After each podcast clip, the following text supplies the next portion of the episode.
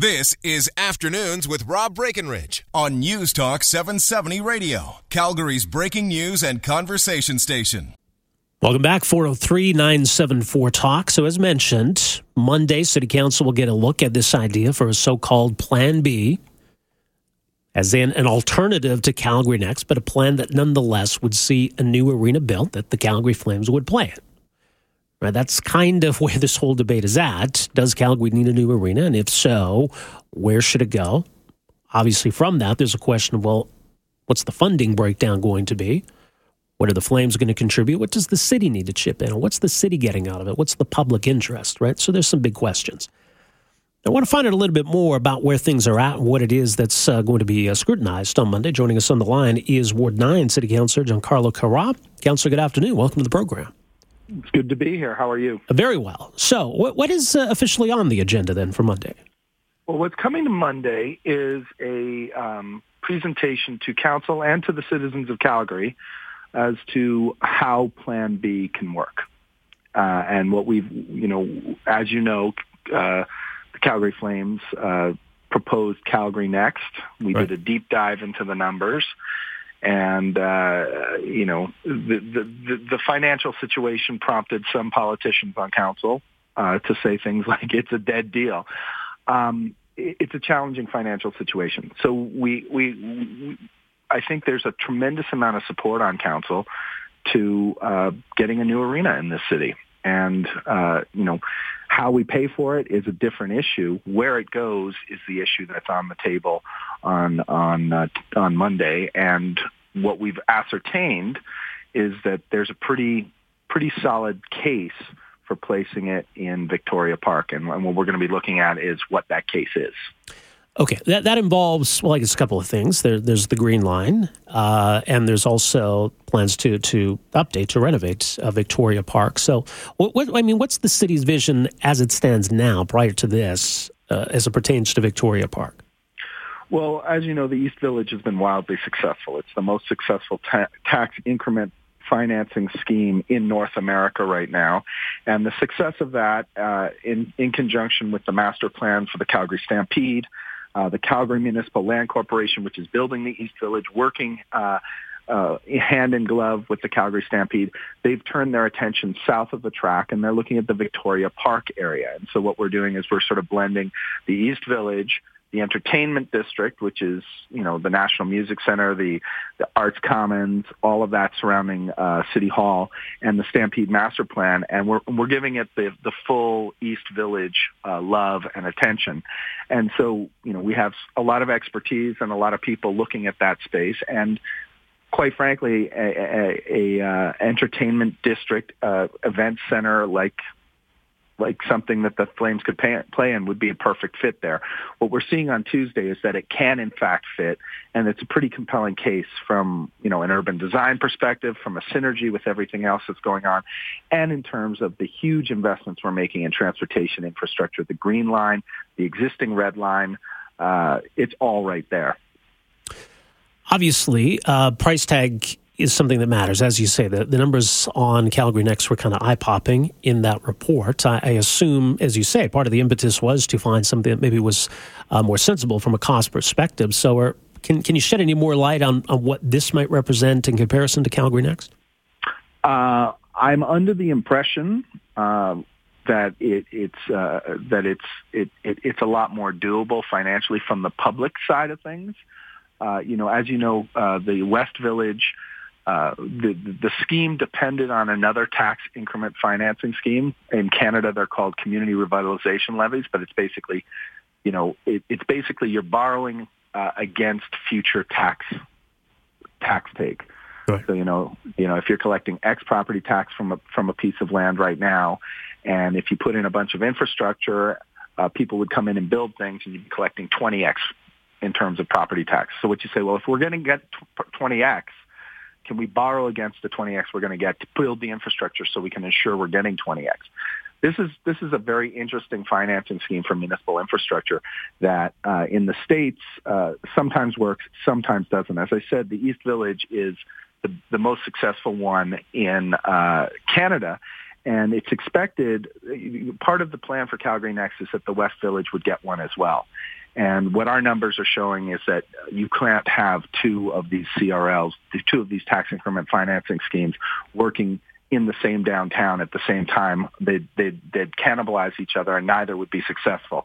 There's also the creosote issue in the West Village, uh, and, and a bunch of other infrastructure that needs to be built. Bow Trail needs to be moved. All of those things hugely expensive. Whereas in Victoria Park, there's a bunch of things that are in place and a bunch of things that we're already spending money on. We've got the, the, the CRL and, you know, we've got a commitment to build a massive piece of transportation infrastructure in the Green Line. All of that's already happening. So rather than sort of pushing uphill, we're, we're actually getting there. Okay, Calgary Next was an ambitious project. It obviously was much more than just an arena. Um, I, I, certainly get the sense that we're not talking about a stadium or a field house in Victoria Park, but this would be an arena, an event center. What, what is it that we think could work there?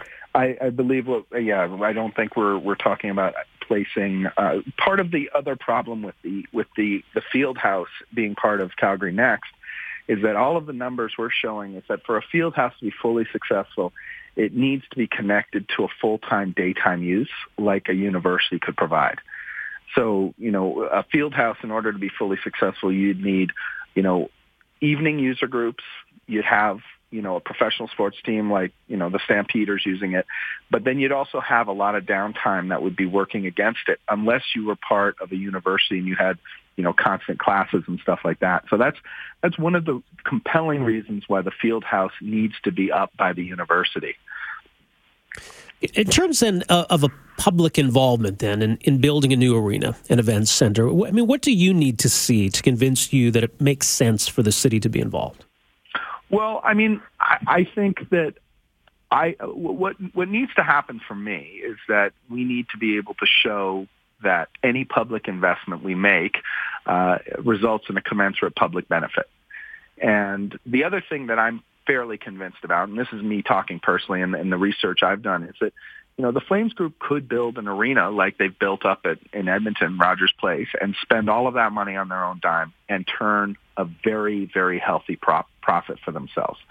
So I'm my starting place is that they don't actually need public dollars, but what we want to make sure is that we're building as synergized and as amazing a project as possible. And as I said, I think there's a tremendous amount of appetite on City Council to make sure that we are facilitating uh, the success of our of our flames, that we're facilitating the success of the entertainment district that we're building there, and that we're doing everything that we can to to make sure that. I, so you know, I, I think I don't see a need for hardball here. I see a need for for groups collaborating in in a very synergistic way. And and as you know, uh, the Flames Group and and city administration have been meeting very frequently going over things in depth, and, and I'm confident that we're going to arrive at a very good place. So you think that possibly an, an, arena, having the arena there, having it host Flames games, concerts, etc., that that could really serve as an impetus for turning this area into something special? Well, I think it's already turning into something special. I think that would turn it into a next level situation uh, for us and and I'm I'm very in support of that. I'll tell you when I met with the Flames group when they when they were about to unveil uh, Calgary Next, they did City Council the sort of the the uh, the the uh, they they paid us the respect to reach out to all of us and sort of give us a review of what, what they were going to be unveiling to the public. You know what I told them right off the bat is I'm unsupportive of a new arena. I want to make sure that any public dollar is directly linked to to a demonstrable public benefit and I want to make sure that if we're pulling it out of the down, uh, out of the stampede, if we're pulling the, the, the, the Saddledome and that function out of the project that we have in the stampede, that we're not harming the stampede and we're not harming the event center and and that we're you know if we're going to separate those root stocks that we're going to be able to build two mighty trees in different parts of the city. Because I'm not interested in harming you know, the project of the Stampede and the project of what we have going on there. And I was never fully convinced that we could do that separation. And I'm very gratified that the numbers and everything are showing pretty clearly that keeping all of those activities where they currently are is going to help that area become, you know, take it, take that area to the next level from okay. what it is today. So we'll see the details on Monday. How far off, though, is a decision from council on this, you think? Well, I mean, I think this is being driven primarily by uh, by the Flames and their and their you know need to to to address the fact that they've got the oldest uh, event center and, and arena in in in the NHL, mm-hmm. and uh, so I, I know that there's a tremendous amount of money on the table for a group like that if they're able to to get a new event center, and I'm I'm supportive of of the Flames and and local business people making a lot of money. So All right. Yeah. I'm happy. I'm happy to support that.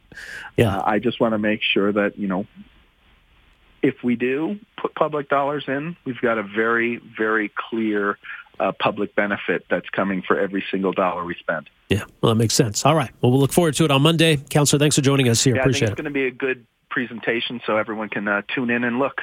All right. Well, Thank we'll you. eagerly await that. There you go. Giancarlo Carra, Ward 9 City Councilor. Uh, we'll see all the details on uh, Monday. Uh, and I mean, that's the other question is timing of the essence here. Do we need something sooner rather than later? Right. Calgary next, at least according to the city report, eight to 10 years just to clean up the land. And I'll always wonder, too, why, why didn't the Flames propose something five years ago, for example, or even, or even more? Why is it taking so long to get to this point? 403 974 8255. We're back after this. Afternoons with Rob Breckenridge, starting at 1230 on News Talk 770 Calgary.